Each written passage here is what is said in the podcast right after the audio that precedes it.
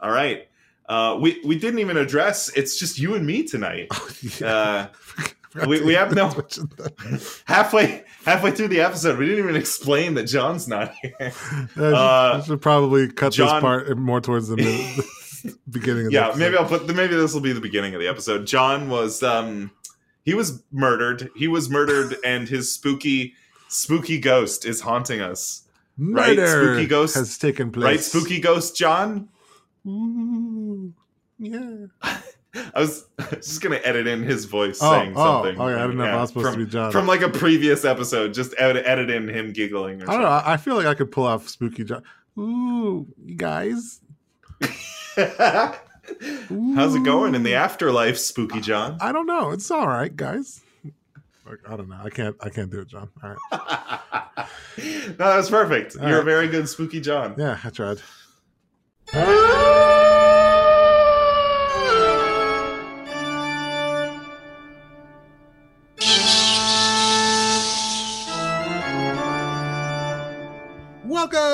to the Good Games Podcast. My name is Leo. And my name is James. We switched it up a little bit there. Yeah, that was I I, I don't know what just happened. Huh? Did it sound kind of like you? Uh yeah. Yeah. Should I just be you this episode and you be me? Know. That might be too difficult. I have to I have to speak with a very low deep I don't I don't even I don't even know how I would begin to portray you. Like I think I would be kind of a louder, more energetic Jerry Seinfeld. Right. Yeah. Nerdier, I guess too. Yeah. But I don't I even know how to do that. It's just I can't. I can't. I can't even physically begin to try imitating you, James. I just got to be a very low, deep, and yeah. uh, I'm easy. Uh, yeah, yeah, yeah, yeah. Mm-hmm. Just very, uh, very even voiced Leo.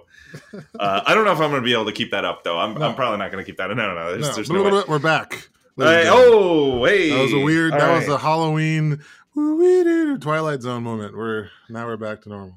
Well, I'm gonna play off your segue there, and because it is the month of October, we are contractually obliged to cover spooky things, uh, and we're actually gonna take this is this is mostly if this is for some reason your first episode of the Good Games podcast, we are normally a podcast. We are normally a podcast that covers video games. We are taking a one episode break to cover board games. Or maybe we're a podcast that just covers games, and sometimes yeah. we cover video games, and sometimes we cover board games. Most most yeah. of the time, we cover video games. Today, we're talking games, about tabletop games, but they're spooky tabletop games, Leo. We're talking about uh, the popular betrayal at the yes. house on the hill. Yes. Ooh. Spooky. Yeah. It's very spooky. I feel like it was just yesterday we pulled out the spooky thing. Mm, what do you mean? Was, I guess it was last year. Yeah, well, yeah, it's been a whole year. Spooky episode, yeah. Yeah. What did we What did we do last year? Resident Evil, I think.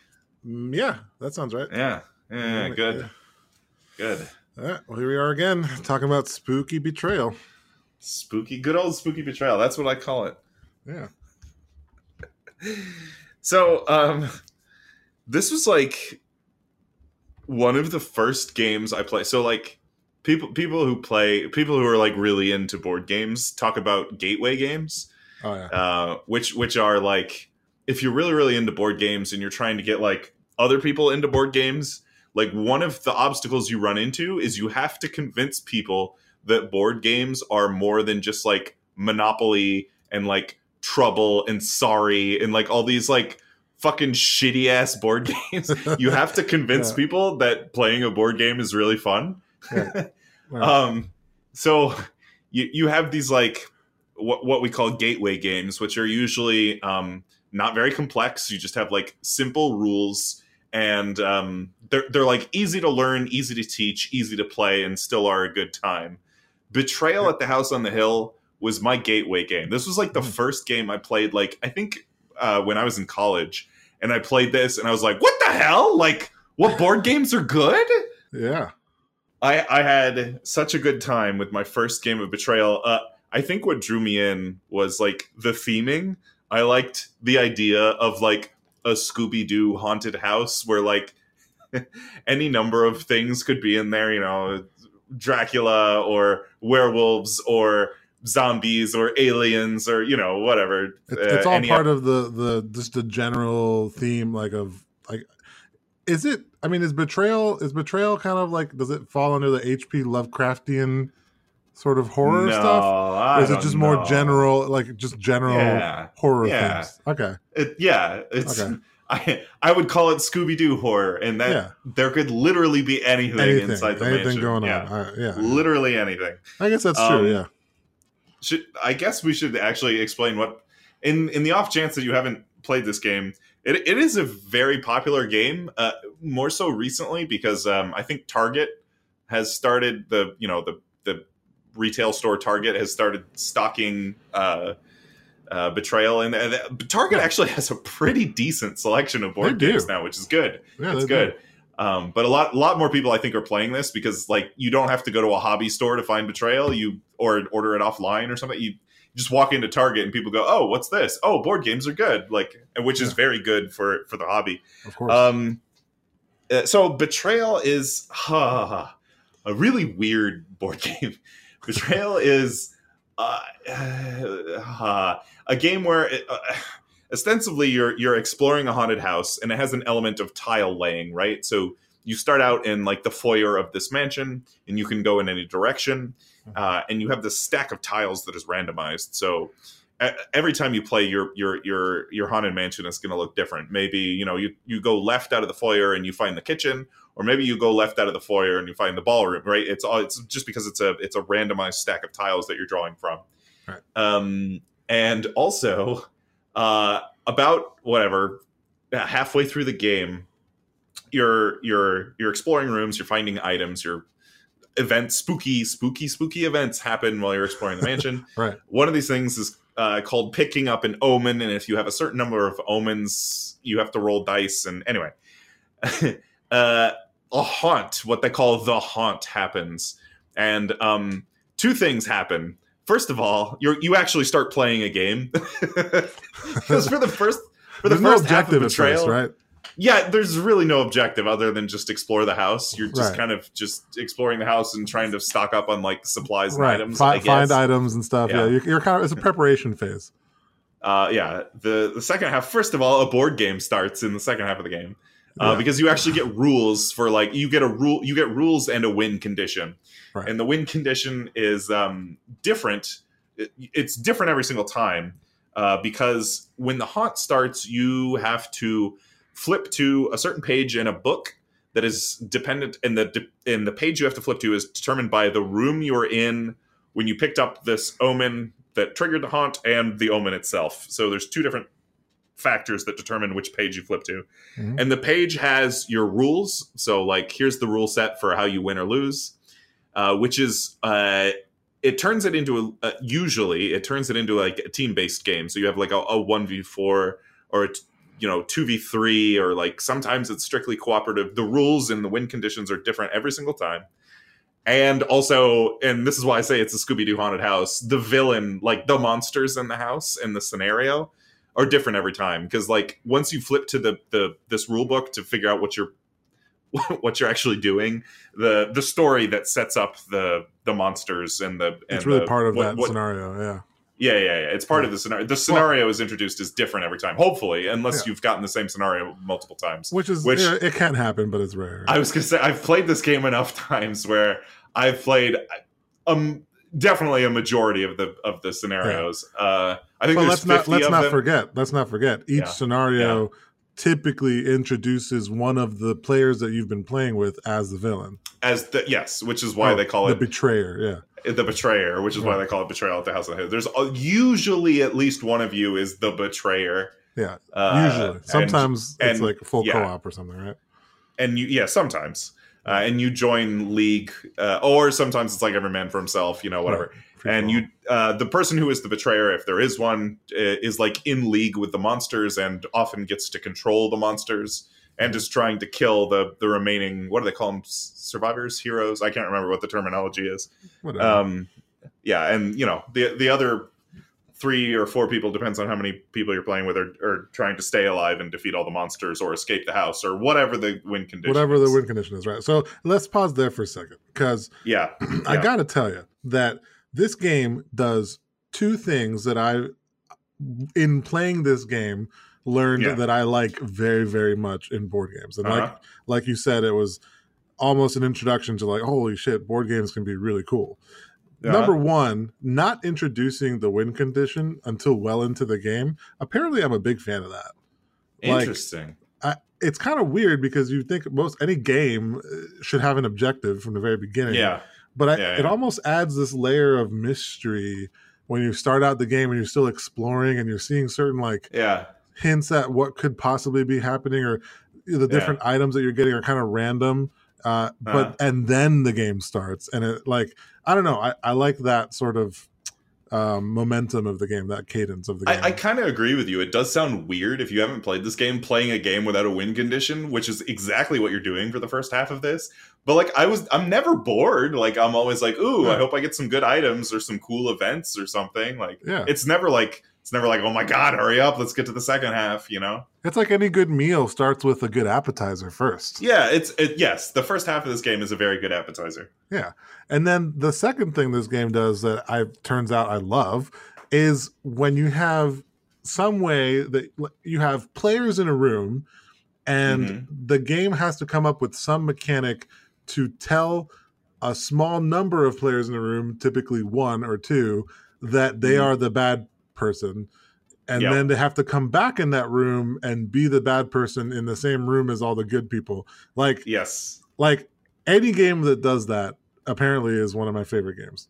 Yeah, yes. By by the way, once once the haunt starts, and if there is a betrayer, they get like a separate rule book and go to like a separate physical location. Right. Like if you have a different room in, in your house or like a bathroom or something, they like usually go in the bathroom and read the rule book and read what they're supposed to be doing, while the heroes read what they're supposed to be doing and like discuss their strategy and whatever. Yeah. And then after, you know, 10, 15 minutes of, of debate and discussion, then you like come back and you have like a game plan for like, oh, the villain, you know, the, the betrayer has got a game plan for how he's going to corner all the heroes and the heroes have a game plan for how they're going to escape or whatever it is Yeah. they're trying to do. It's like So, you're, but yeah. you're all it's like you're always holding secrets from each other. So like when you first get back in that room together, that Mhm. like that kind of awkward wait in the room where like everyone knows that they know something he like the villain Mhm. doesn't know and the villain knows something Mhm. they don't like I love that. Like it, I just any game that can do that is apparently really really fun for me.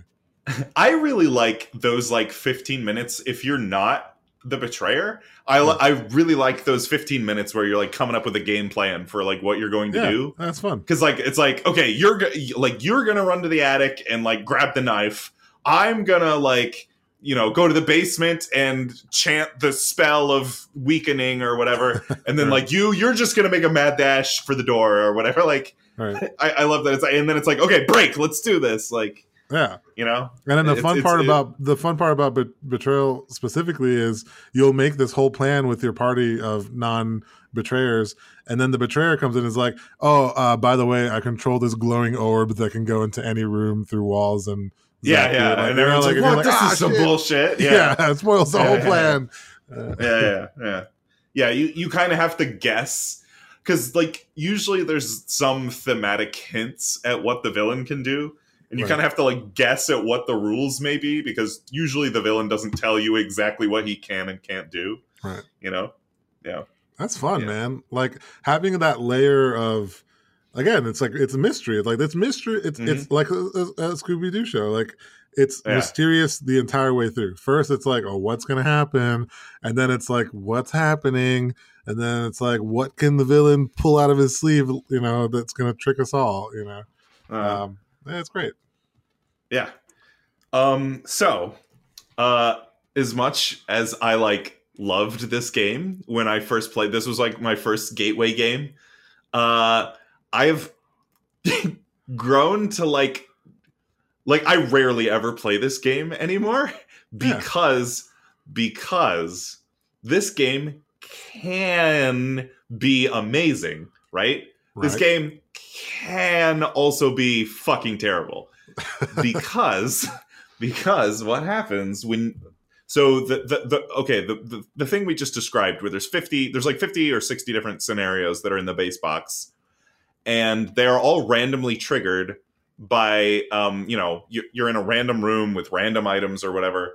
The the board state is unknown to the scenario right so the scenario has like usually some pretty loose rules because it doesn't really know what the board state is so like I've played games where it's like, okay, like I'm the, you know, I'm I'm I'm Dracula and uh like I win if I get to my coffin. And then like the coffin is in the basement or whatever and I have to get down to the basement. You guys have to stop me. But like the problem is sometimes Dracula can just start like one room away from the basement. Yeah, it's, it's kind of like random the map, right? Exactly, because yeah. the the scenario doesn't know what the board looks like. Mm-hmm. So it's like, okay, Dracula just moves one space and he's like, cool, I win. And everyone's like, oh. Oh shit. Well, that sucks. Yeah. Yeah. yeah, like yeah. this kind of sucks. And I've had like I've had a bunch of times playing this game where it's like the scenario works perfectly and like you know, everything's spaced out kind of well, like the the house isn't spaced in such a way that people's starting positions are right next to their objectives, you know Right. But I've also had like objective or I've also had ones where it's like, okay, the heroes have to find the like whatever, the staff of judgment and it's the monster's only weakness, right? But like the heroes like nobody on the board has the staff of judgment and it like you have to like just keep exploring rooms and finding Until you find new it. items. Yeah. Yeah, yeah. and it's like, oh, the staff of judgment was just on the bottom of the draw deck, and we were we oh, just never got to it. Like, Oh, oh, okay, well, Yeah. fuck, yeah. Like that's the problem with this game is like, like it can be good, but because of the way, because of what this game is, because because it's like fifty different scenarios that are all randomly triggered by random things, and the scenarios can't possibly be aware of what the state of the board is. Like you can also have bullshit scenarios, and like I don't know, like I, it's not worth it to for me to put this game on the table knowing that I might be playing a bullshit scenario. You know? Yeah, and that's the risk that you that you take for sure. Yeah. And like I don't know, I'm kind of curious what you think is a way to solve that or what Ah. have certain games maybe done better that Well, know, I, to- I to- to wanted that. to. So I think what two years ago, three years ago, Betrayal came out with um, its first expansion, which is Widow's Walk, right? Yes, I've played something something Widow's Walk. it. Mhm. And I was like, cool. Like, all right, I can't wait to see all the new rules and like ways that they fixed the like wobbliness of the base game. No, they didn't they didn't address any of it. All all all Widow's Walk is is like more cards, more rooms, more tiles, and more scenarios. I'm like, that's not what this game needs. This game does not need more. It just needs like tighter. It doesn't need it doesn't need to expand. It needs to rein in a little bit some of the wobbliness, right? But like that's not what they were going for in the expansion. It was like, oh, like let's just make it bigger. Yeah, Like, oh, more. no. Yeah, more of the Yeah, same. yeah. Right. Well, I, played a bunch of the expansion scenarios and didn't really like any of them either. Really? Oh, Yeah. man. I, I think I can't recall if I actually played the expansion or if I just played like a second edition or something of Betrayal. Uh, yeah, What- the one the one that's in Target right now, I think, is the second edition. Yeah, I want to say that I ended up playing that, and so it was, I guess, the same game, but there were Yeah. some differences in it that I think maybe they tried to tweak some of the balancing of those Mm. weird scenarios and stuff. So that might be worth a look. Uh, well, they also came out with, I think last year, they came out with Betrayal at Baldur's Gate. Oh, Uh, that's what which- it was. That's what I played. Yeah. You I played remember. Baldur's Gate? Okay, all right. Uh, I've never played Betrayal at Baldur's Gate, so I don't know what. Like, is it just the same game but different theme? Like, is it just the same game but like knights and and zombies and dragons? Yeah, like, is it like a scary castle? Okay. but I think that they, they like I said, I think it's it's like it's very much the same game but with different characters and stuff. But then they also, I think, took some ideas from the second edition of Betrayal, where like I think there's there's just something slightly different about the mechanics of how the haunting was triggered Uh huh. and stuff like that that that kind of made it I don't know f- go more fluidly. That's just my take on it. And I only played it once or twice, but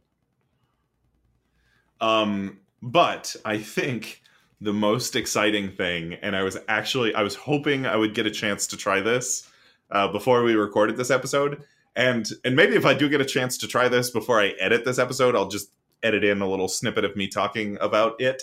But I got for my birthday, Oh, I got Betrayal Legacy. oh, Um, oh it's a legacy which- one. Yeah, so if you've ever heard of any of the Legacy games by Rob Daviau, so like Pandemic Legacy is like probably one of the most popular ones. Uh, so he's gone a whole. He's Rob Daviau has made a whole bunch of Legacy. He's got like Risk Legacy, Pandemic Legacy. He had a uh, there's like a Battleship one that I forget what that one's called. Anyway, Ooh, I would get this is uh, this is Betrayal Legacy. So it's kind of pivoting into like a campaign which I think is really interesting. I don't know if this is going to solve any of the like inherent base basic problems with betrayal, right. but I really I'm really interested to see what a campaign means because I think there's a lot of cool space you can experiment with because like um, if you ever played like these legacy games, one of the hallmarks of the legacy games is like you have stickers and labels and you write you take a pen out and you write on your cards and you write on your tiles and like you permanently change them. And that that's kind of just part of the game is you you're uh you're like making permanent changes to the thing. What anyway i've looked at the rules for betrayal legacy.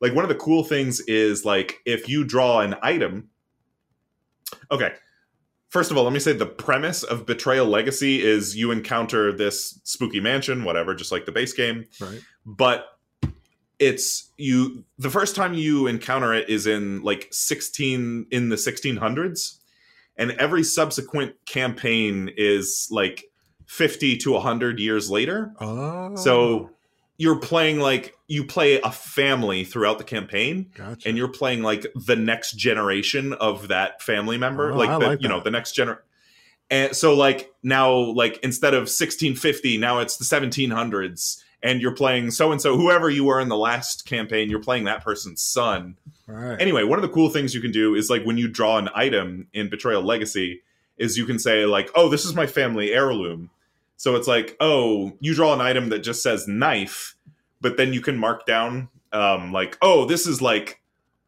leroy johnson's knife okay. uh which is like because you get to name your character at the beginning of your campaign right.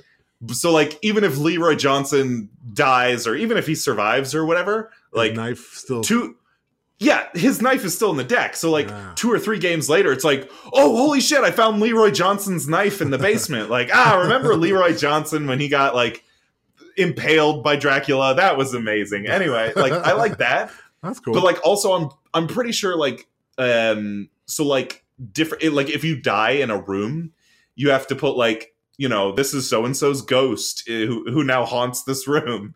So you just end up with like a whole bunch of tiles that are just like haunted now. I'm pretty sure that's how it's it's going to work that you you in addition to permanently changing the items um you also permanently change the tiles on the board. And like So- also that has gameplay effects too. It's not just thematic. So when you draw leroy johnson's knife if you're in the johnson family several generations later you still you get you get like a stat Some bonus stat if bonuses. you're Yeah. Right. yeah yeah yeah yeah Yeah. That's cool. I like that.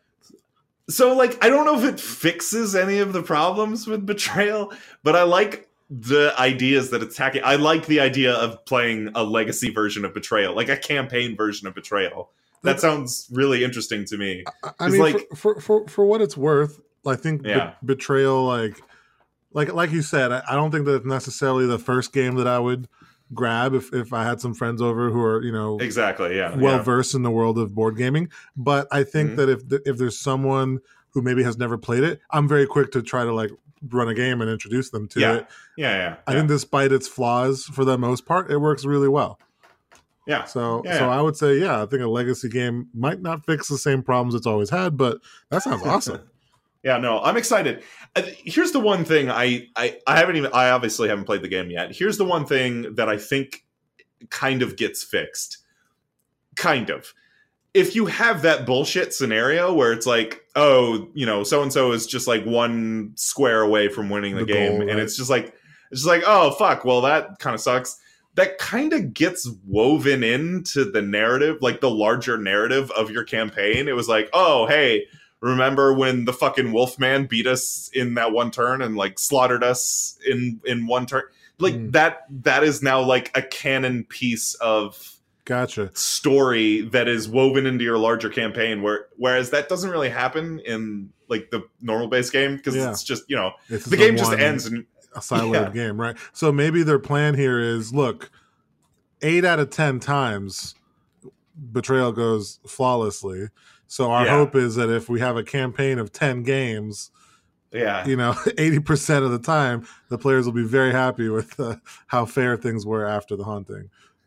yeah but uh, those 2% just are like i don't know it's like a fun story you can tell now as opposed to like a shitty story Yeah. that happened that one time we tried it's to play part of the grander game. tale now instead of that one. yeah. Yeah, well, I guess that's that's a good enough way of to mitigate that feeling, but legacy games aren't necessarily for every every group of people. oh Um, no you have to have like a regular play group that you can do multiple yeah yeah yeah Yeah. Yeah. Wow, that's Yep. awesome. Any- Well. Yeah, no, I'm excited for this. I'm excited. I will I will edit in a little snippet here uh, of how my playthrough went. Bleep. Hello, future James here. Uh, I did end up getting to play the first scenario of uh, Betrayal Legacy. Uh, it was good. It doesn't really solve any of the problems with the base game of Betrayal at the House on the Hill, um, but the first scenario, the, at least the first scenario, um, controls the variables very tightly by having a very small tile set to start with and a very small um, item and event stack to, to start with. So it doesn't really fix the problems so much as it controls them. And I'm curious to see if we're going to uh, keep these variables very tightly under control because one of the hallmarks of a legacy game is you can also destroy components. So I'm wondering throughout this campaign if we're going to keep destroying some of the cards and tiles to keep the, you know, huge variability of this game in check. Uh, but anyway, it was very good. I don't want to spoil anything, but um, it's it's a very good uh, first uh, tutorial scenario, uh, and I had a, a very good time with it. Uh, so yeah, it uh, Betrayal Legacy. It was good. Uh, anyway, back to past James. Bleep. But yeah, any other thoughts on Betrayal at the House on the Hill? Uh, it's good. It is good. It is it is a good gateway. If you have someone who likes like a horror theme, um, this is a very lightweight game that you can explore just just like a silly spooky theme without a whole lot of like weight of rules complexity. It's a very easy game to teach Yes. and you know yeah yeah so um what is our top five we're doing top five board games right yeah. Well, I think the official top five was tabletop games. tabletop games top five tabletop games Right. So do you want to go through the top fives like we normally did where i go through and then you go through or do we Um, want to do a consensus You know, I'm kind of in the consensus mood to bring it back to the old way, just while it's the two of us. oh oh all right I, here we I go do. I do have a full five, and I figured you might as well. yeah yeah, Let's do yeah. it. oh i also have a full five all right Let's do it. uh should i start Yeah. Uh, my number five is a really wacky, uh, intentionally imbalanced game of diplomacy and negotiation Mm. called Cosmic Encounter. Have you played this, Leo? Cosmic Encounter. I have not played Cosmic Encounter. Uh, this is a very good. It it's not quite a party game because like I think of party games like you know like um, Cards Against Humanity or like Mhm. Joking Hazard or like Codenames or so, something Sure. you can put down for a large group and you know it, you don't have to explain a lot of rules. It just goes pretty easy. right. Um, this has, you know, it has a moderate level of rules complexity, and it only plays up to like five or six people or something like that. But like, it's a, I think of it as like my whatever. My it's a it's a good party game that also has a fair amount of uh, whatever strategy and complexity. Basically, what you're doing in Cosmic Encounter is you're trying to score five points. So uh, the way you score points in Cosmic Encounter is you have to invade somebody else's homeworld. So, oh, by the way, you're all alien races, and you're all um, there are oh god, I think in the base box for Cosmic Encounter, there's something like 50 or 60 different alien races.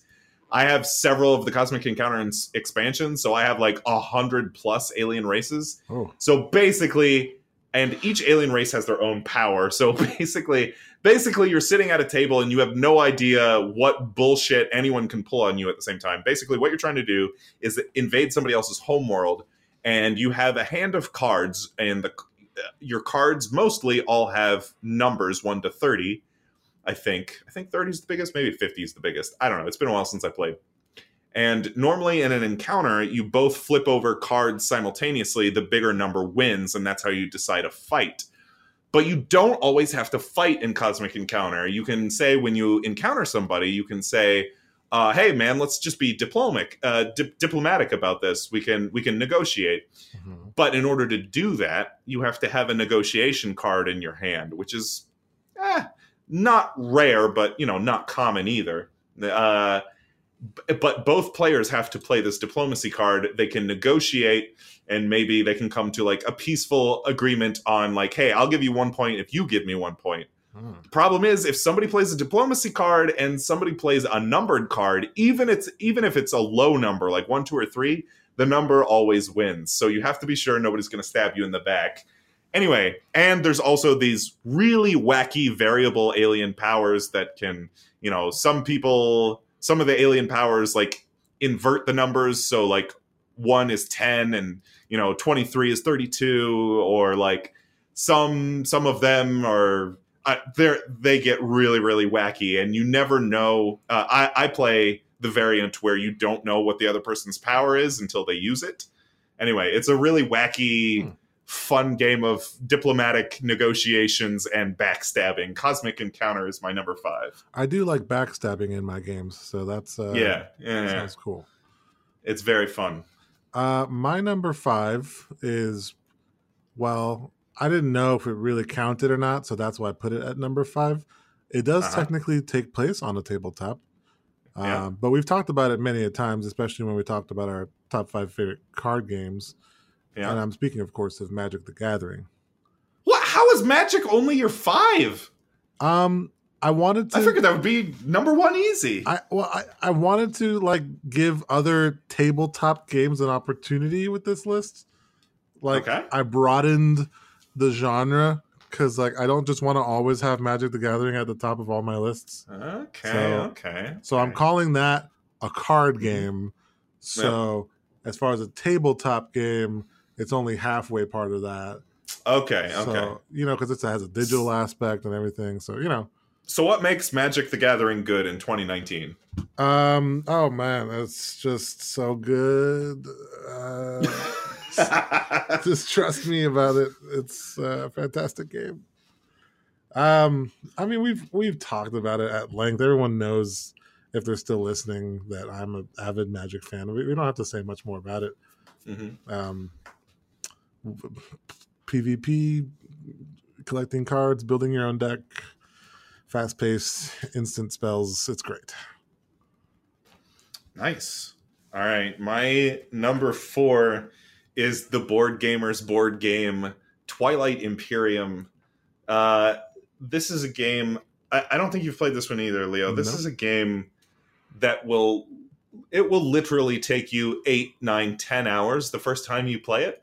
No exaggeration. Wow. You, this game will take your entire day, especially if you're playing it within an inexperienced group who doesn't know the rules. Right. Um, this is the the game I previously described, Cosmic Encounter. Uh, a round of Cosmic Encounter is like 10, 15 minutes, maybe, Mhm. uh, before somebody has five points. Yeah, pretty fast. Fast. Uh, this is, yeah, this is pretty fast paced. This is Cosmic Encounter on steroids. uh, this game takes. Uh, our group is pretty fast now. We can we can get a game done in about five or six hours. Jeez. Um, but uh, this game is usually, yeah, it's usually you play five or six players. Um, there is still just like Cosmic Encounter. I love that Twilight Imperium has a an aspect of like negotiation and diplomacy.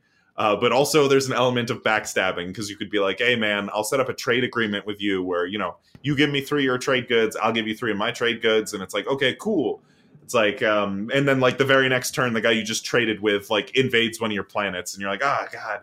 But uh, Twilight Imperium is. Uh, uh, it, it, looks like a hardcore board game because it's mm. it's played on it's played on this huge grid of hexes where each hex represents a, a quadrant in the galaxy and there are just like cosmic encounter there are i think 17 races in twilight imperium each with their own um, variable powers and special abilities and strengths and weaknesses so some races are really, really good at military, and their path to victory is going to be like, okay, I just got to take my strong military units and I just have to, you know, bully my way to victory.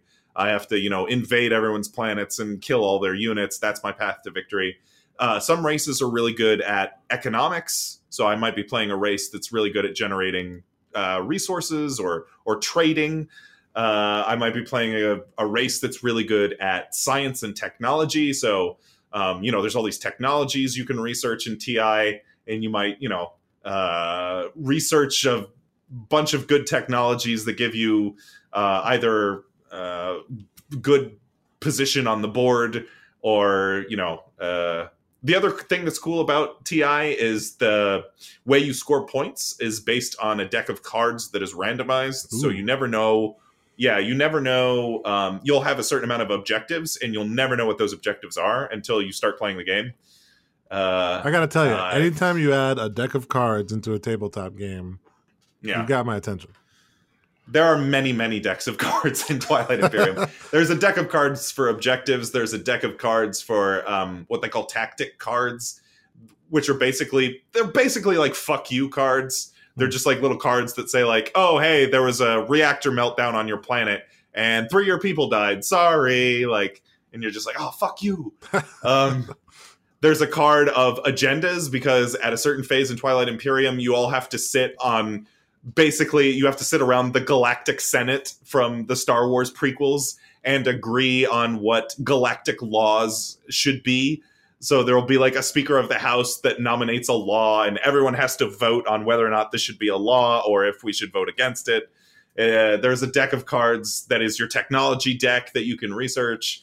There's all sorts of decks of cards. This game anyway, sounds it is really board, complicated. It is incredible. This is the heaviest, most complex game on my list, and it will wow. no lie if you have not played this game before. It will take you 10, 10 plus hours, the majority of your day from sun up to sundown. You like, like you enjoyed it though? Like you enjoyed playing this game? I will honestly tell you, the first two or three times I played this game, I actually did not enjoy it because because there is so much buildup and like you get backstabbed so many times over the course of like seven, eight, nine hours. You're just like, oh fuck. Like yeah. However, I've I've played this game probably between uh, probably close to ten times now. Wow. Which is a lot for an eight hour game. 100 hours um, of your um, life. Yeah, yeah. No, yeah, basically. uh, I, I've, I'll say this. One, we've established like a regular play group and we have our play time down to like four or five hours. So you don't have like quite as much invested in it. Like you've only spent like two or three hours building up your awesome race as opposed to like six hours, you know, right. which like six hours is like most of the day and when like somebody comes in and destroys what you've been working on for six hours you're just like fuck yeah. you! Like yeah. or it was this it's just like oh fuck you you know? Yeah, yeah, so it's slightly uh, less slightly less fuck. Yeah. That's good. Uh, but also um i don't know i've just learned i there's a lot there, there's a lot of complexity in this and you, you there's a lot you can sink your teeth into if you want to get like serious about this game, like learning how the different races play and like the meta on like which rate what each race should be to- doing on every turn. Anyway, wow. it's a ridiculous game. Uh, okay. Twilight Imperium. All right, I'll have to um, avoid that one. Um, Next time you're down, I'm forcing you to waste an entire day playing this with us. All right, I'll be sure to uh, only come over for like an hour. Um, okay, so uh, my number four is uh, another card game. This is the last card game of my my list here. But I feel like it's worth mentioning as a classic tabletop game. You mentioned it earlier. It's uh, more of a what party. card game is above Magic? well, again, this is tabletop category, so this is different. Hmm. This is more of a Okay, par- okay. party game um, so that you would all play around the tabletop. It's a multiplayer thing. Yeah. It's, it's Cards Against Humanity. Nice. Yeah. Um, just kind of classic party game. classic party game, tabletop fun. Mhm. Um, it's I think what I love about it is that it's uh, very offensive, and sometimes Yes. I'm very offensive, and I fully Mhm. accept offensive things. Um, so, so I and I think the most fun I've had playing Cards Against Humanity is playing with people who don't like being offensive.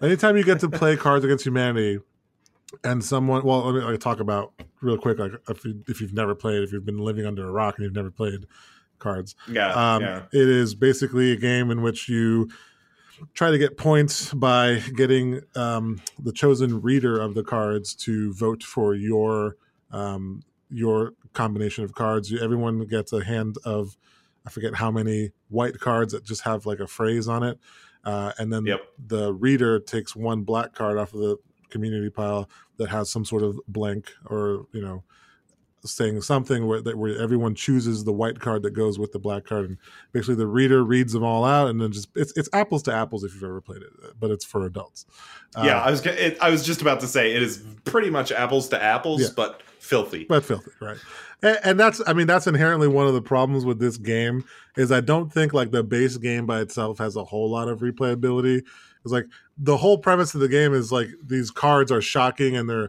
they're fun in the combinations that are created but yeah, they're also like you know once you play it like two or three times you've seen them all um, and so that's why i right. think the company has come out with just countless numbers of expansions and yeah. Yeah. um, Oh my God. yeah there's so I many. tried to keep up for a while. Like I have the bigger, blacker box, and I had like all the numbered one, and then it just got ridiculous. There's Yeah. they come out with like every every year they come out with a ridiculous promotion where they you know they started digging a hole to China. They bought a piece of land in Texas to prevent the wall being built. yeah they, the what company has done done? lots, It's lots just- of really interesting things yeah, just these absurd things. They, can't- I, there was a what? They christmas there was a christmas um uh marketing There was- there campaign was- There was a Hanukkah one too. I'm pretty sure. But I think that was funny because the Christmas one, like people paid like a like a bunch of money for like an empty box or Uh-huh. something. I don't remember. Um, yeah, yeah, yeah, yeah, yeah. Anyway, uh, yeah, and usually those are also come with a deck of cards. Uh, but yeah, I have so many. I'm looking at my collection right now. I have so many cards that like I have more cards than you could ever play, and there's still so many expansions that I don't even have. yeah. Well, Yeah, I mean, it- I it's guess gotten a little ridiculous. that that you know makes it so that you can always pick up a brand new expansion you've never played Yeah. with, get a bunch of new cards you haven't seen, and uh, maybe go back and play a little Cards Against Humanity with some of the new stuff. Um, exactly. just that, to, that uh, game is a collector completionist's oh nightmare. No, though. yeah, I I would not Yeah. recommend it for collecting. Uh, my number three is my. After you've played Betrayal and you've been disappointed by too many bullshit scenarios, my number three is my recommendation for where to go after Betrayal at the House on the Hill, and that is uh, Mansions of Madness. Uh, this is definitely an uh, H.P. Lovecraft, whatever, Cthulhu themed game. Yes. It is also, interestingly, an app driven game. So, in order to play this game, you'll either need a smartphone, a tablet, a computer, something to run this app with. Uh, because basically, in in Betrayal, you you know you you can explore in any direction, whatever, and just start laying tiles down. And usually, what happens is you end up with like you end up with a house that makes no fucking sense. First of all, like structurally, like structurally, it makes no sense because like you'll just have these huge like sprawling pathways out into nowhere. Uh, but in Mansions of Madness, um, when you explore into a new room, you actually the app will tell you uh, the, the exact tile to lay down, and it this is kind of the solution if you don't like the wobbliness of betrayal. Yeah. I was Uh, going to say this Mansions- earlier, but I was going to wait for our top five because Mhm. this is mine as well. Yeah. Mansions of Madness is to a pretty good extent aware of the board state. Yeah. So like and and all of the scenarios are pre-generated. So when you click a scenario that you want to play, the rules are already in there. Like there, there's no, you know, there's no randomness. There's no randomness to the um, to what whatever, to like the, the, the variables or you know the yeah. It's yeah. like it's like it's, it's as all... if it's as if it's as if you've played Betrayal without the randomness of which event occurs mm-hmm. halfway through. It already exactly. knows which event is going yeah. to occur halfway through the game. Yeah, there is no randomness to the variables. Right. all the variables are all pre-programmed and all that stuff. Uh, mostly, there there is some randomness for yeah. sure. But anyway, uh, it's betrayal. If betrayal was not random, not uh, as random. The the right, yeah. The one thing is, uh, Mansions is almost always a strictly cooperative mm-hmm. game. So there, if you like, if you like the you know one versus many uh, aspect of betrayal, maybe Mansions is not the game for you. But uh, uh, in most scenarios, you're strictly cooperating with everyone else at the table, unless uh, somebody goes insane.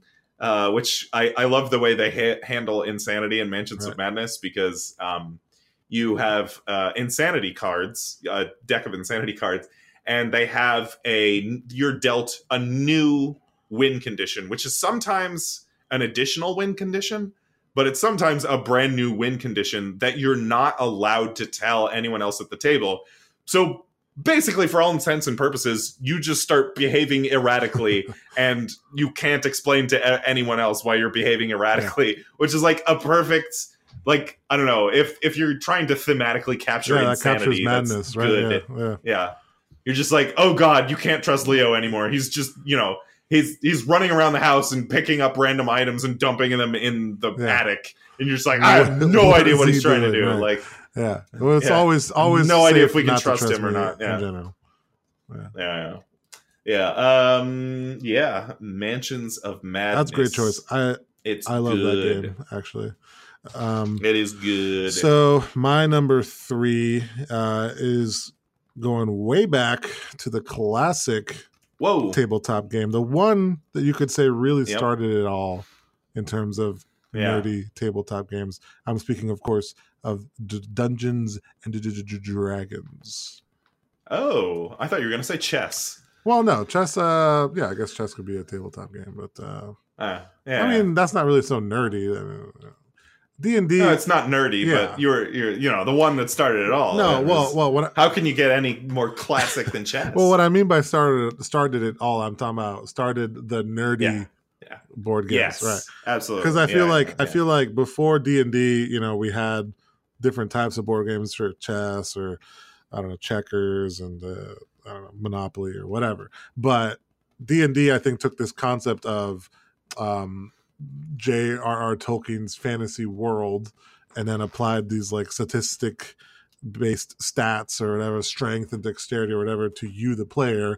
Yeah. And then you all just went around and like a created your own board game and and and, mm-hmm. and betrayal um, or actually more mansions of madness actually is a little bit like d&d in that you have a dungeon master who's kind of guiding the game. But in Mansions of Madness, of course, it's an app that's the Dungeon Master. Um, right. So so with D and D, it's it's it's another player. So there's a little bit more creativity and what could happen. A little bit more randomness in terms of like they don't always know what the best answer is, or they might be missing some information, or have messed something up when they were planning the game, and so some crazier things can happen. Um, but the flip side is it's also a little bit more sort of in your head. Um, uh, you know, typically yeah. people will bring like a map and some miniatures maybe or something, but um, mm-hmm. but it is kind of a little bit more free and modular game. Um, I had never really played D and D until recently, actually. I think uh, earlier this year or last year, late last year. Ooh, uh, yeah, and I played D and D Fifth Edition, um, which mm-hmm. uh, is a lot more, I think, casual friendly. So that's specifically the edition mm-hmm. I would recommend for people to check out. Nice, nice. Yeah. Excellent. Classic D and D. Uh, mm-hmm. My number two is uh, a game that is uh, licensed from one of my favorite movies, uh, which is Star oh. Wars Rebellion. Uh, it is also based on a classic 1997 PC game, also called Star Wars Rebellion.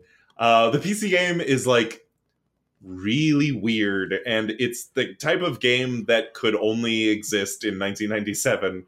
It's this very long. It it's like to play one game of PC 1997 PC Rebellion is like I don't know. The game takes like mm, seven, eight, nine, ten hours. It's like a game of TI, right? Right. it's like, but you're only playing like one campaign, and it tried to like thematically capture the entire Star Wars trilogy from like because there's like all these planets, and you know you're you're trying to conquer all the planets, but like you also have all the characters like Luke and Leia, and then Just like you know somewhere. yeah uh so like there's like these things where like oh you know luke has to go rescue han from jabba the hutt or something like that and you're like oh well i needed luke to go on this other mission you know that sort of thing anyway uh star wars rebellion the board game uh is attempting to capture what made the pc game interesting i wouldn't say good because i don't think the pc game is actually that good uh, but kind of what made that game interesting which is uh, this weird asymmetric battle between the Star Wars rebels, the Rebel Alliance, and the Galactic Empire. So, and and for the record, this is my number two favorite board game of all time. The board game is way better than the PC game because, first of all, it's shorter. You can get the board game done in like two hours, and second of all, you can play it against somebody else. So, like, that's cool. Uh, where I think you, I think you could do it in the PC game, but most of the time in the PC game you're playing against the computer. But also the board game is way more uh, balanced. Um, Hmm. Even though it's completely asymmetrical, it's it's still pretty balanced. I've played no no fucking joke. I've played probably between thirty and forty games of Star Wars Rebellion, and it's been split pretty evenly between Empire and Rebellion. And at this point, me and my friend I play this with all the time, we are pretty fucking deep in the meta of Star Wars Rebellion. Right. Like we've exploited everything there is to exploit. We know all the rules, we know all the ins and outs, and I'd say it's pretty fucking balanced. Um, but basically, uh, uh, at the beginning of the game, the Empire has control of all these planets and has this huge board state advantage, right? They have all these, you know, star destroyers and and you know AT ATs and stormtroopers and just legions of troops, right? And the rebellion doesn't have that. They have like just a handful of ships and some dudes, a little bit. You know, they might have control of one planet, but they have the secret rebel base, right? And the Empire uh, that has all the big armies, their win condition is they have to find and destroy the secret rebel base. Ah, but it's Whereas- secret. Yes, but it's secret. So they have no idea where on this huge map of sprawling planets. And this is the same win condition from the PC version, by the way, Hmm. um, for the for uh, for the Empire. Um, uh, they have no idea where in the galaxy the secret base is. Um, but the thing that made it bullshit in the PC version is all the rebellion had to do was take Coruscant. Where is it? Whereas in the because like it's so easy, you just there's just one planet. You just have to go take this one planet Like, that whereas was the, the Empire- condition. for the rebellion. Whereas the yeah. Empire has the same win condition. They have one planet, but they have no idea where in the galaxy it is. So it could be any, you know. And the re- the rebels can move it whenever they want. So it was like way harder to play as the as the Empire. Anyway, the uh, the way they balance this in the board game is there's a ticking timer. So um uh basically if you don't do anything, I think it's like 14 rounds after like 14 rounds or something like that, the rebellion automatically wins, but they can push the timer up faster by completing secret objectives. And their secret objective might be like um you know, you have to go sabotage three of the empire's home planets and you have to send in order to com- com- uh, accomplish like sabotage missions you have to, to uh, send from some of the like rebel alliance heroes you know han solo chewbacca luke skywalker leia whatever on these missions to go try to sabotage the planets but the empire is trying to foil you at the same time so they have darth vader the emperor you know all the all the famous names from the movies and all that stuff uh, th- so you're, you're sending your heroes on to accomplish these secret objectives, and the Empire is trying to thwart you. Well, at the same time, they're trying to figure out where your base is. Uh, it's a really fun Hmm. strategy game, very very fun strategy game. because like at the end of it, it's almost always like, oh, I had no idea where the hell you were. Like, oh, I was on Tatooine. Like, oh, you were on Tatooine. Like, oh man, that was the one place I didn't check. You know, right. like you end up with those sort of things a lot. Um, or it's like you know, just because of the hidden information of the rebel base creates a lot of like tension uh, throughout the whole game. Uh, it's very good. Um, I feel like though Star you're not getting the most out of that game unless you are dressing up as your favorite Star Wars characters Ooh. while you play. Got it? Yeah. I've never done that. Is one thing I've not done. Dressed up. I've played this game thirty or forty times. I've never dressed up as my favorite Star Wars Just character while I played it. I'll throw have the to try throw that. the cloak and hood on and be like, yeah. execute order sixty six. yeah. Uh, it's it's a very good asymmetrical strategy game. Star Wars Rebellion. Cool. Uh, my number two is coming back to your number three, James. Whoa! Mansions of Madness. It's really good. But since you took Mansions of Madness and I had a slash on the end of it, I'm going to go ahead and talk about Lord of the Rings Journey to Middle Earth. Oh, this is yeah. I really want to hear about this. So- I've not played it, and yeah, yeah, If you liked Mansions of Madness. Uh-huh. boy oh boy, let me tell you about Lord of the Rings Journeys to Middle Earth because it is Uh arguably the better Mansions of Madness. It's Why is it better? Everything you like about it, but better. Uh, first of all, I gotta say I am a big Lord of the Rings fan, so Right. take this with a grain of salt. I'm sure that's part of the reason why I really enjoy it. Am I still gonna like this game if I don't like Lord of the Rings? Uh yes, because it's still just in a nutshell the same sort of game mechanics as Mansion of Madness. I don't really Mhm. like HP Lovecraftian madness horror, but I like the Ah, mechanics of. Mansions of Madness enough to buy the game. So in a similar vein, uh, Lord of the Rings still has a lot of the same mechanics. There's still an app that runs the game for you. Yep. There's still these Yep. randomized tiles uh, that you place according to how the game directs you. You have characters Mm-hmm. with sp- stats, and you have skill tests, and then there's some sort of enemy uh, movement c- the, the app controls, and then some sort of major event or objective that gets introduced later on in the game, which of course I always like. Um, Mhm. But everything is thematically Lord of the Rings. So uh, you play one of uh, in the base game. It just came out recently, so you know I'm sure there's going to be more classic characters as they produce expansions. But you can play one of six characters: uh, Aragorn, Gimli, uh, Legolas, uh, Bilbo, randomly, and then two characters, uh, Elena and Beravor, who are actually I found out um, fictional. Like they're not can- canonical Lord of the Rings characters, but there are Mhm. just a couple extra female characters that they introduced in another board game, like in 2011 or something, 2013. Ah, um, so they brought over some of these probably Lord of the Rings, the card game, or something, something, like that. I don't, yeah, I don't know. I forget what it was, but basically these are these are some female characters that uh, I don't know if it's just uh, Fantasy Flight Games that came up with them or what, but they're in there Yep. just to have some more female characters, I guess, because Lord of the Rings is kind of a sausage Yeah. fest. Um, Right. so we play one of those six characters. Now here's the differences that I've found, and I've really enjoyed. okay, them. here we go. Yep. Uh, number one, and the biggest difference between Journeys to Middle Earth and Mansions of Madness, and you know, you put a deck of cards in the game, and I'm more inclined to like it. They Mm-hmm. removed the dice, Oh, so there's no longer okay. a dice roll for your skill tests. In Mansions of Madness, you would Mhm. roll X amount of dice Yep. depending on which stat you were testing. yep. yep. Instead, Mhm. in Journeys to Middle Earth, each player, each um, character chooses a role.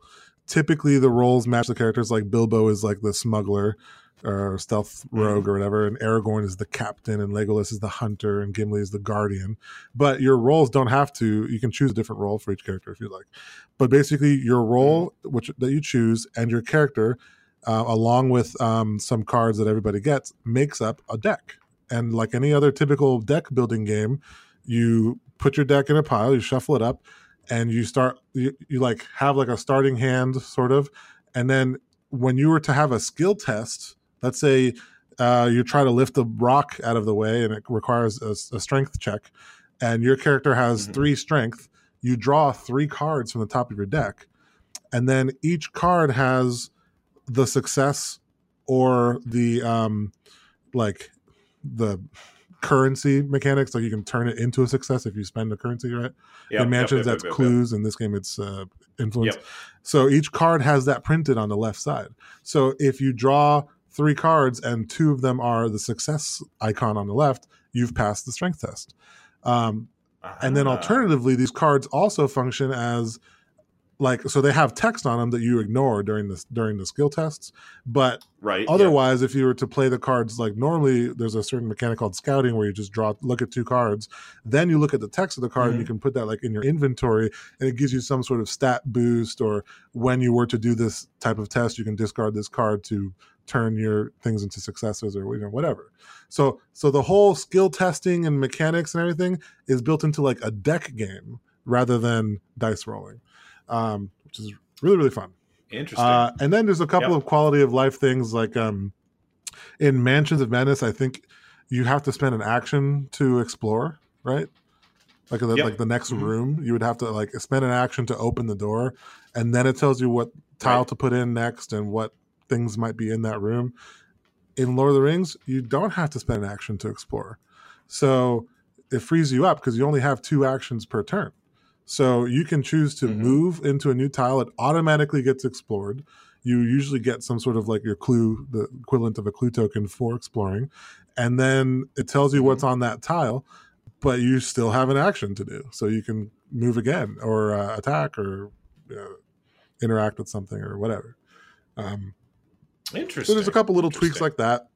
And I think the app is just overall, they, they took some things they learned from the Mansions app and tweaked some things Mhm. and polished some things. And uh, yeah, it's to me, it's just the better Mansions of Madness in every way. Mm, It's very interesting that the way they use cards is very similar to uh, Arkham Horror, the card Yeah, game, was a, which is again back in the HP Lovecraft universe. But yeah, the the way you were describing that sounds like exactly the same thing as uh, Arkham Horror. I'm a big game. fan of it. Uh, Um, I, I like that. They, and, oh, and let me say this: the models. Um, this might Mhm. be the first miniatures I actually paint. I've never painted miniatures before Ooh, do it. because it. they are superbly detailed.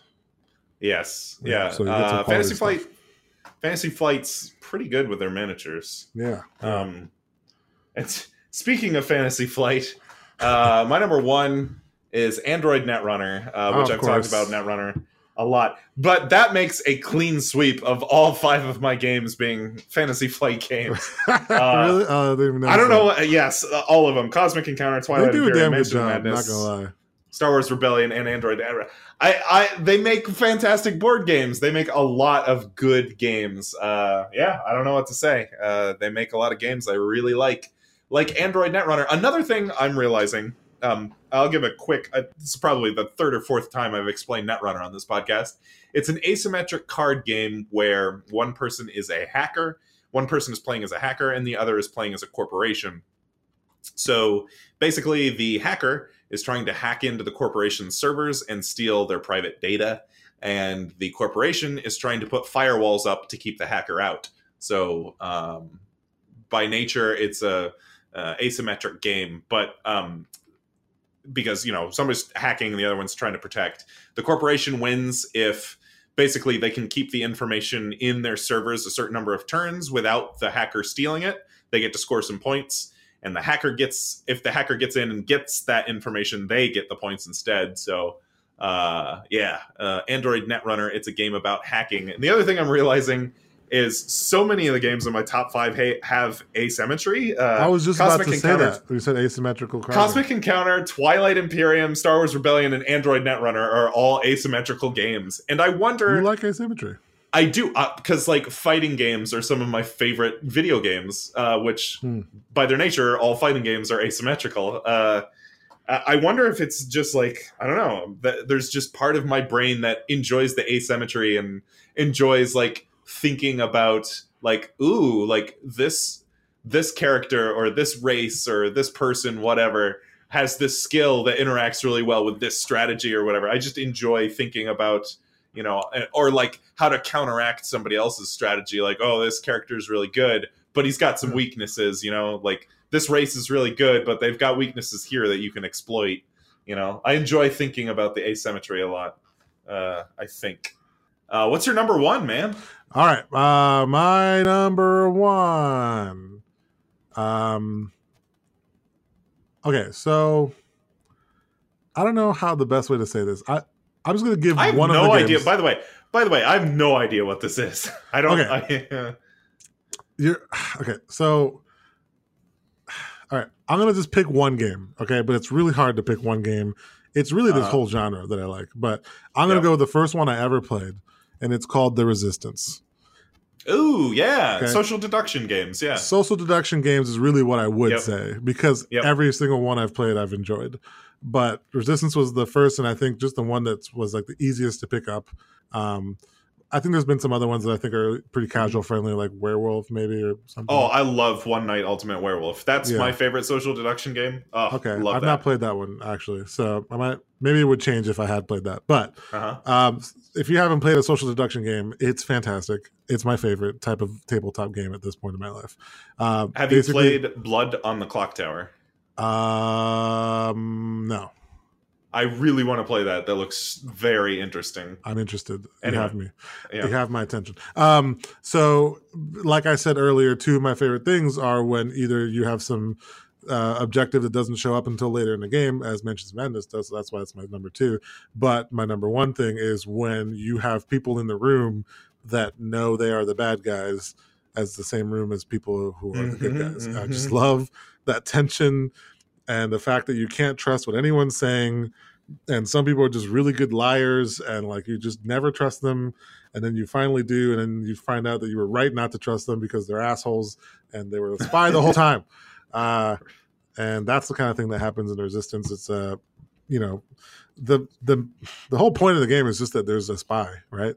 Everyone like Mhm. there's like one spy in a group of five people and you have to figure out who the spy is effectively There's some there's someone in the room who is not who they say they are, and Right. who is it? and the, the game tries to get you to to figure that out by having people vote on a, on missions and everyone puts these vote tokens in kind of face down and maybe mix them around or something I don't, I don't remember and somewhere in the vote like if there's like a no vote you know that the spy was in that group of voters you know and so you work Mhm. through the rounds of voting to try to narrow down who it is and if the good guys figure out who the bad guy is in time the good guys win and if they don't the bad guys win um, and then there's all these other like so the thing is like there's the resistance and then there's like avalon which added like the merlin character who knows who the bad guy is but can't tell it outright to the good guys or something and like there's all Yes, these other I love I love Avalon for Resistance. I, I will not play Resistance without Merlin. Yeah, yeah. So all these other games have added all these other sort of characters that like know a lot and stuff on the side that tweak all the information that's that's handed around. I don't know. I love all these social deduction games. They're, I'm a big fan of like awkward situations, and those games lead to a lot of those. Yeah, good list. So that was. um uh Should we repeat them? Like, so I had Cosmic Encounter, Twilight Imperium, Mansions of Madness, Star Wars Rebellion, and Android Netrunner. What were your top five? My top five were Magic the Gathering, Cards Against Humanity, Dungeons and Dragons. I'm gonna go Lord of the Rings: Journeys in Middle Earth, and uh, Resistance Nice, good list of good games. for sure. Um, should we endorse? Yeah, why not? All right. Um, well, I guess I can endorse. Uh, I- I don't know exactly what it is I'm endorsing, but um, I I finished. Uh, so okay, let me start out with this. I I like to watch a lot of movies, um, and I like to find um, certain creative creative voices or creative people in the in the movie industry, like certain directors that I really like. Right. Um, and um, uh, maybe two or so years ago, I whatever watched the entire, basically the entire filmography of Stanley Kubrick. Uh, so 2001: A Space Odyssey. Um, it is a great movie. Full Metal Jacket, uh, Eyes Wide Shut, uh, Clockwork Orange. Um, and The Shining, and I've I've seen The Shining before, and you know I watched it again, and um, my wife was like, "Hey, she's getting really into Stephen King," and she was like, "Hey, do you want to read The Shining?" Hmm. I was like, no, not really, but I mean, we could get an audiobook. So whatever. We listened to the audiobook on the way to work. And it was really entertaining. It was a very good uh, audiobook. Um, and I don't know that that's necessarily what I'm endorsing, but um, like the audiobook's fine. It wasn't amazing. It was fine. But the cool thing was rewatching this movie. I've seen, I don't know, I've seen The Shining probably 10 or 15 times rewatching The Shining after having listened to the audiobook was like eye opening. Like it was like seeing a completely new movie Really? uh, because you you have all the context of like all the things that happen in the book and like all the characters and all their backgrounds and everything, which is never gone into in the movie at all. Right. Um, yeah, it was like a really cool experience watching that movie with fresh eyes after reading the book. So I guess what I'm endorsing is read a book that has a corresponding movie and then watch the movie. I guess I always do and that. Compare compare the differences. I guess Yeah. I don't know. Well, the unique the unique situation I was in is like I had already seen this movie 15 times and then Right, read the book right. for the first time Right. and then went back and watched the movie with fresh eyes. But anyway, yeah. Uh, the Shining bookend movie, or maybe more generically, just read a book that has a corresponding movie and then go watch that movie. You know what's funny is and I've never actually sat and watched The Shining like all the way through. oh, it's it's it's a good movie that is a very weird and freaky movie. It's not because like people always talk about, oh, it's the the scariest movie of all time or whatever, and like The Shining is almost always on those types of lists.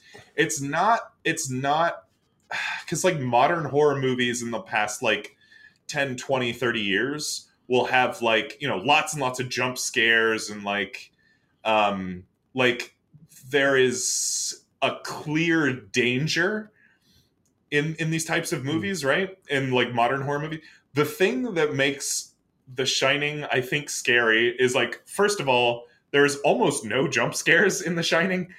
Like the thing that makes it scary are like Like the weirdness. the weirdness. It's that like Ugh, like that's uh, actually scarier to me. it's than- like something like I love in The Shining, the movie Room 237, because you know that something is terribly wrong in Room 237, but it just Ugh, looks like any creepy. other room. It just looks like That's any other room, but you know like it's wrong. Um, oh, that's creepy. I don't like yeah, that. That's worse. yeah. yeah, the, the thing that makes The Shining scary is like you don't know what is scary Hmm. like it's it's you don't immediate you can't immediately recognize what the threat of scary is in the shining there is Right. not just one i mean obviously jack nicholson goes crazy and kills his family but like there's Right, so well, I know much of that much. there's so much of the movie that is like you know just abstracted like what is scary here is it ghosts is there like some force that's driving these characters to do these things like they keep having Huh. these visions like where are these visions coming from you know it's uh it's an abstract scary and i think that is what makes the movie scary the abstract feeling of being afraid Yeah. Wow, that's deep. That's the spooky. shining yeah there you go Wow. Okay. Um, well, now that I'm uh, rightfully creeped out, I'm Mhm. going to turn this back to a fun, a fun thematic uh, conversation. Let's go back to the talk about board games for my. hey there you go Uh, this was, I guess, an honorable mention, um, but I just kind of wanted to throw it in my endorsements because it's it's kind of a weird choice for. It's not really a tabletop game. I'm talking of a game I kickstarted, I, I backed Oh. on Kickstarter Ooh. called Throw Throw Burrito. what the uh, hell you have not heard of this game? no Oh, this game is fantastic. The game is called Throw Throw Burrito. It's from the creators of Exploding Kittens, the card Oh, game. okay. Cool. Yeah. Um, so it is a card game plus dodgeball. Good. And if you could imagine those two things together in your head, it's probably exactly like that. Um, Good.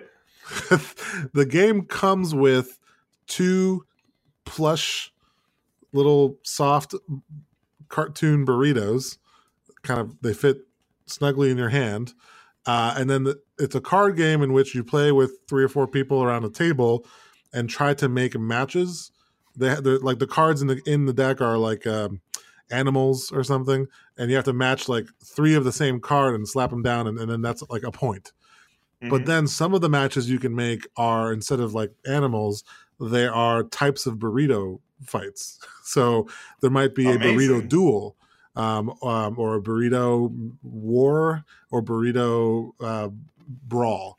Um, and there's slightly different dodgeball rules, but effectively, once someone plays a burrito match, some sort of burrito fight, everything stops. People rush for the burritos on the center of the table, and it turns into a game of dodgeball. And the first person to lose gets like a negative score to their overall score. And you basically just keep going until all the little negative scores are handed out, and whoever has the highest score uh, number of matches and, and scores without getting you know without like adding in the, the minuses from the dodgeball game um, uh, wins. So it's like a weird thing where it's like it's kind of a really hectic. Um, the first time I played it with the backer version, you got actually two copies of the game, and so we had four burritos, like seven dudes. Uh, I was playing with some kids ranging from middle school to high school, um, and some uh, some adults as well. And dude, it was like just absolute mayhem. Like there was burritos flying everywhere. There was cards everywhere. There was running around. People were sweating. Someone like ran like half a mile away to dodge a burrito. Like didn't want to get hit. Like it was it was just a lot of fun. So That sounds amazing. um, I think you can probably get it in stores soon. I, I know it went out to backers a little early, and uh, and I'm sure you can expect it in your typical distribution places soon. That sounds incredible. It's- What a very unique board game. Um, All right, so uh, next episode, are we go- are we going to be good for Final Fantasy VIII, the I eighth th- one? I think so. I'm I'm uh, reaching about uh halfway through. um, I'm as far as I I'm close to the end now, yeah. I'll I'll, so I'll be ready. I'll amp it up in the next couple weeks All right, all get it get it done. Uh, no word from John on how much he's played. well, it might just be another two person episode next week. Maybe we'll see. Maybe. I'm more inclined Uh, to have. John in, and then we'll just talk about it and make him very confused. Yes, I, and then ask him to explain it back to us. Yeah. because I can barely explain that game, and I've played it. And I've- that's- It's a it's a Yeah. weird game. Anyway, uh, more on more on that next episode. all right. Uh, but for now, for the Good Games podcast, uh, my name is James, I'm Leo. and we'll see you next time. See ya. Good goodbye. Goodbye.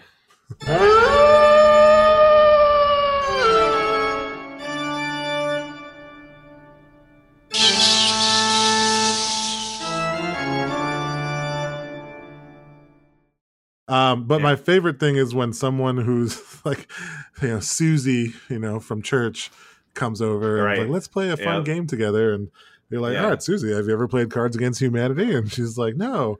And then, uh, oh, what's this? and then the first time she picks up the card that just says like, I don't know, what's one of the worst Jerking off into a pool of Of children's, children's tears. tears oh something, no! Yeah, and then you just try to get her to like read the card, and she's probably like cracking up uh, and can't even. I can't say this. I can't even read this. I can't. You know, that's just the most Yeah. fun to me. Just trying to get people just to like let down their walls and just read this ridiculous shit. one of the one of the one of the most fun times I've had playing with you was with with it was with you Yeah. it was with you and your wife and a couple of other people that I knew Yeah. and also a bunch of people that I didn't know at all it was like Yeah. the first time I'd ever met Yeah, them that's the best. and I've played I've I've played Cards Against Humanity so many times now that I like I'm familiar with all the cards and what they say right.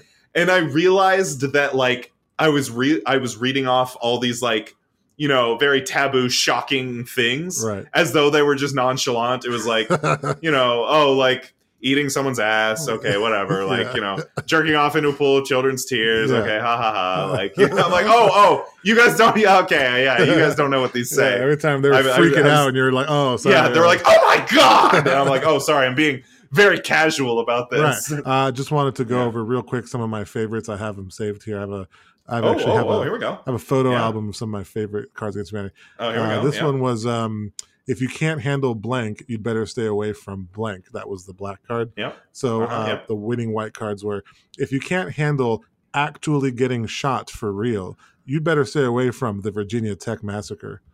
Uh, that was pretty good. Oh god, Uh, yeah, that's good. For my good. next trick, I On will pull blank out of blank.